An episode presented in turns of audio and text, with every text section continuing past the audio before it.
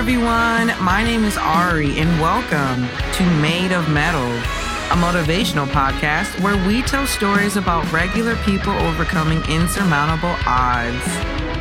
So, welcome, welcome, welcome to another wonderful episode of Made of Metal. So glad to have you back with us. So, let me just start off by saying last week was my birthday. I think I told you guys in the previous episode I did. So, I went to Colorado, did a lot of screaming like good screaming though, not scared screaming, like woo type of screaming. So my voice is a little black. I feel like this happened before, so you guys get an idea of how I party. Sadly. But if you made your way back here of your own volition, thank you so much. I would love if you could take a moment to leave me a rating or review wherever you listen to your podcast. Truly appreciate any and all feedback. So thank you so much in advance. So I've been chomping at the bit to record this week's episode after doing all my research. I was so excited to share it with you guys. Before I even learned the details of this person's story, I've always found them to be so fascinating, but I definitely was most surprised to find out that they were a real person and not a god or a deity. Because originally that's what I thought. I thought that they were a deity at least. So you guys already know I'm a raging hippie and exploring the many different schools of thought within philosophy is an avid hobby of mine, always has been. And the individual we'll be learning about today might be one of the most recognized spiritual figures in history, besides Jesus, of course. Their story is a bit of a combination of the mythical and the real world, as so many stories are from so long ago. Their teachings incorporate the metaphysical and the spiritual into one peaceful perspective of reality. This individual created a way of life that evolved into a religion, which was adopted by the world. And just as a reminder, I'm simply highlighting the facts and sharing these stories, but I really want you to focus on absorbing whatever principles in the story benefit you the most. This is about what you identify as the most helpful to yourself. So, now without further ado, this week we'll be covering the enigmatic, the educator, the enlightened. Siddhartha Gautama, who is more widely known as the Buddha. Now, before we get into the Buddha story, I'd like to give a bit of context around the name Buddha. Buddha is a title in Sanskrit that literally translates to awakened or enlightened one. A Buddha isn't a particular person so much as a state of knowing. A person becomes a Buddha when they've reached a state of enlightenment. And this isn't to be confused with a demigod or godlike ascension. A Buddha is an ordinary human being who has attained nirvana and is now teaching that path to others, translated as the Dharma. Buddhism teaches that a Buddha is born every eon to teach and show others the way. The Buddha I'll be discussing today is considered the original founder of Buddhism in our world, Siddhartha Gautama. Siddhartha was born between the 4th and 6th century in an area of India called Lumbini, which is now present day Nepal.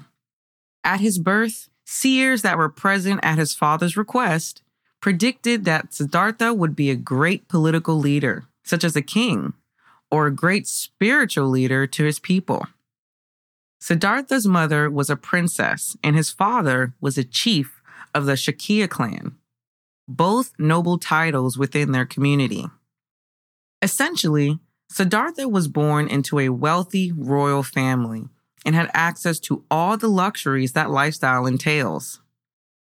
With this way of life also comes power, such as the power to shelter a child from the realities of everyday life if you wished. If you have enough money, the agency is endless. So I believe this part of the story might have some truth to it. Not to mention how the caste system works truly separates individuals based on their supposed value. Siddhartha's father made a conscious effort to shield Siddhartha from the truths of the world. specifically to hide the not so great realities of humanity that Siddhartha himself had never been exposed to. Siddhartha spent his childhood and early teens enjoying the lap of luxury and living the palace life. So, living it up. He would even marry and have a son, as per his royal duties, but was still kept completely separate from the outside world for more than a decade. Even Siddhartha himself would describe his personality during this time as spoiled and indulgent. It wasn't until Siddhartha reached young adulthood that he even considered venturing out into the outside world. But with maturity comes curiosity, and once Siddhartha reached a certain age, he hatched a daring plan to explore the outside world. Once Siddhartha was outside of the palace walls, it didn't take long for him to be hit with his first peak of suffering when he encountered a frail old man. Siddhartha asked his chariot driver, yes, basically brought along his chauffeur for this covert mission. This should demonstrate for you how sheltered this man really was. Like, oh yeah, I'm to sneak out. Let me call the driver. I would do that though, so let me not. Let me not. but Siddhartha asked his chariot driver, what ailment did the man have? His driver said he had no ailment. The man was simply aging. This was Siddhartha's first experience with understanding that people suffer to some extent. After this initial discovery journey, Siddhartha would go on many more exploratory rides, exposing himself to even more aspects of the human condition. In the following trips, Siddhartha encountered a man suffering from disease, a dead body, and an ascetic. An ascetic is a person who practices extreme self denial with a focus on fasting and manual labor. So, this individual was likely quite thin, something else Siddhartha had never witnessed what lack looked like within humanity. Truly running the gambit in terms of people, but invariably everyone he encountered was in some state of suffering. This event in Siddhartha's life is described as seeing the four sights as he witnessed old age, disease, death, and lack with the ascetic. After experiencing life outside of the palace, and in particular, the suffering, Siddhartha decided that he needed to leave behind his worldly luxuries and become an ascetic himself. I will always respect a person who realizes that they need to improve and that growth requires removing yourself from comfort and familiarity. That is the core of growth. When I left my childhood home for the last time, I was 20 years old and I never looked back. The promise of becoming something better, something more outside of the stifling constraints of even a comfortable but painful home life. I mean, you have to leave. You have to leave when the pain of staying where you are is greater than the pain of venturing outside to an unknown world. But in Siddhartha's case, it's even more amazing as he left a life of essentially no struggles, only luxury. That takes a different level of willpower, and that's what makes his story so empowering. Siddhartha decided to leave his home, leaving behind his royal family and his father's expectations. After departing the palace, Siddhartha cut his hair and changed into monk's robes in a nearby forest, then continued on his path to enlightenment. Siddhartha would study meditation under two different yogic schools, seeking fulfillment through meditation. In both instances, he would improve his meditative practices but was not happy with the caliber of results. After leaving the meditation schools, in which each one invited him to stay as a teacher, Siddhartha turned his attention to developing his ascetic rituals. This involved severe self denial, such as fasting and breathing control, meant to moderate the individual's pleasures to the point of the edge of suffering. In this endeavor, Siddhartha had acquired followers, who were eager to follow him on his ascetic path. After living this lifestyle of minimalism for some time, Siddhartha was weakened and demoralized. As he was lying on a road, looking famished and skeletal, a passing young girl would offer him food. This gift would revitalize Siddhartha, and he realized that extremes on either side of the spectrum were not the way. Instead, he believed he'd discovered the middle way, which was a balance of the two. After his latest failed journey into enlightenment, Siddhartha decides to try a technique that he'd learned as a young child, which was simply meditating under a tree until enlightenment found him. What I find most interesting about this is that Siddhartha, once he stopped chasing enlightenment, once he just sat down, things began to change. And I really love that concept. I'm I work hard, okay? You guys think I'm screaming while I'm partying? I'm screaming twice as loud when I'm working because I'm super motivated. And it is difficult to kind of understand the concept of not chasing. Do what you need to do, but also just take a seat and let it come to you. You've done everything you could do. You're taking all the right steps, not frantically chasing it like the rat race. I just hate that concept. So I really, really love that this is kind of the origin story of Buddhism. He just sat under a tree. So Siddhartha resolved to meditate under the tree until he had reached nirvana, which would take several days. It was believed that this is where Siddhartha created the Four Noble Truths, which act as the pillars of Buddhism. Through diligent meditation and inner focus, Siddhartha achieved bliss and nirvana. He sat down under the tree as Siddhartha, but would arise as the Buddha. From henceforth, in this story, Siddhartha will be referred to as Buddha or the Buddha. The Buddha would sit and enjoy nirvana for several more days before deciding to ultimately leave the tree and begin his trek and teachings. His soul's purpose was to teach others how to reach bliss and forego suffering, to eventually reach nirvana and freedom on their own. The lessons of the Buddha center around the main themes of love, light, and honoring yourself and others. And one of the Buddha's main pillars is respecting and honoring the goodness in others, which required a complete rejection of the current Indian caste system almost unheard of at the time, the Buddha would pass his teachings along to royals and commoners alike, not allowing any discrimination in the attainment of enlightenment. Everyone had the ability to attain enlightenment if they sought it, which was quite the controversy. The Buddha even sought out to teach murderers and criminals, allowing them the ability to become awakened as well. As the Buddha traveled, so did his devoted followers, who would accompany him on his teaching treks.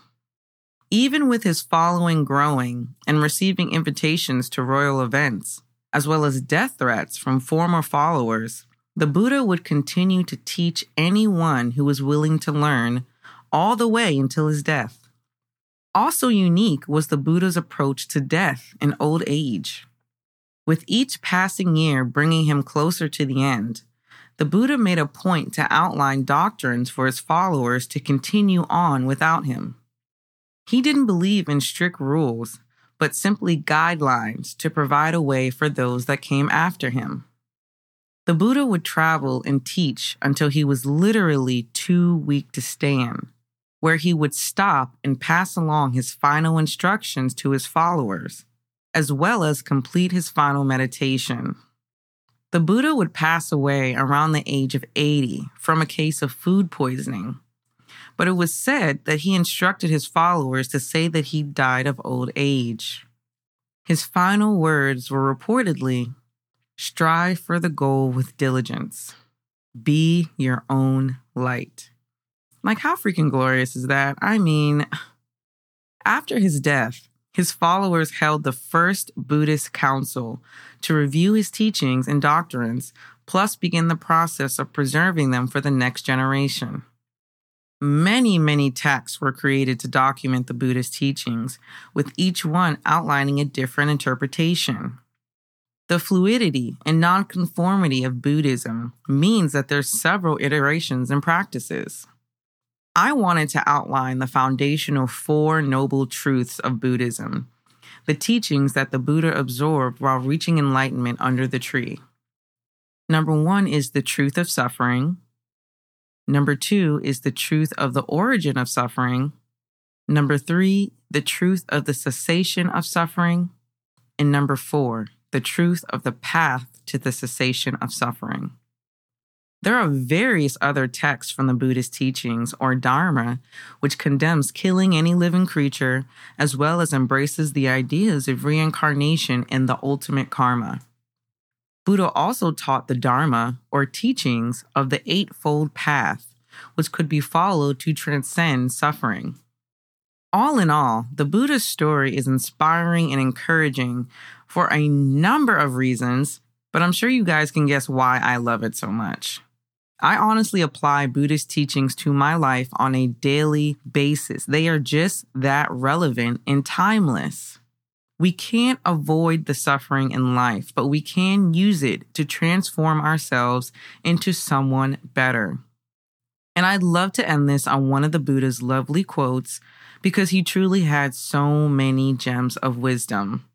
But this quote, especially coming from a place where I never felt loved or safe at home, which in turn translated into my own struggles for self love that I'm still working through to this day. This quote is one I read often. It's a little reminder, and I'm so happy to share with you. I would honestly recommend that you bookmark this episode so that you can also re listen to this quote whenever you need a little bit of a extra oomph. You can search throughout the entire universe for someone who is more deserving of your love and affection than you are yourself. And that person is not to be found anywhere. You yourself, as much as anybody in the entire universe, deserve your love and affection. So you can check us out at madeofmetalpodcast.com you can also follow us on Instagram and Facebook at Made of Metal Podcast. I'm actually trying to cook up next month's giveaway, so stay tuned. The next episode, yes, stay tuned. I'm definitely going to be announcing the giveaway. So follow me on Instagram and we can get it going. And as always, my loves, thank you so much for listening. Thank you so much for giving me this opportunity to speak and be heard. It is so appreciated, and you are so appreciated. And don't you ever forget to bloom where you are planted.